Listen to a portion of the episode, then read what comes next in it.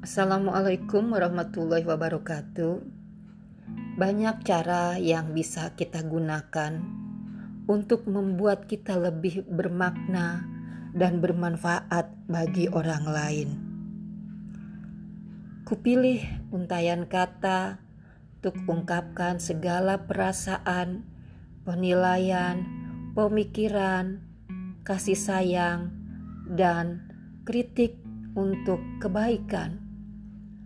Semoga apa yang dituangkan bisa membantu memperbaiki keadaan, sekecil apa pun perannya. Kita sama berharap semoga semua jadi lebih baik. Amin.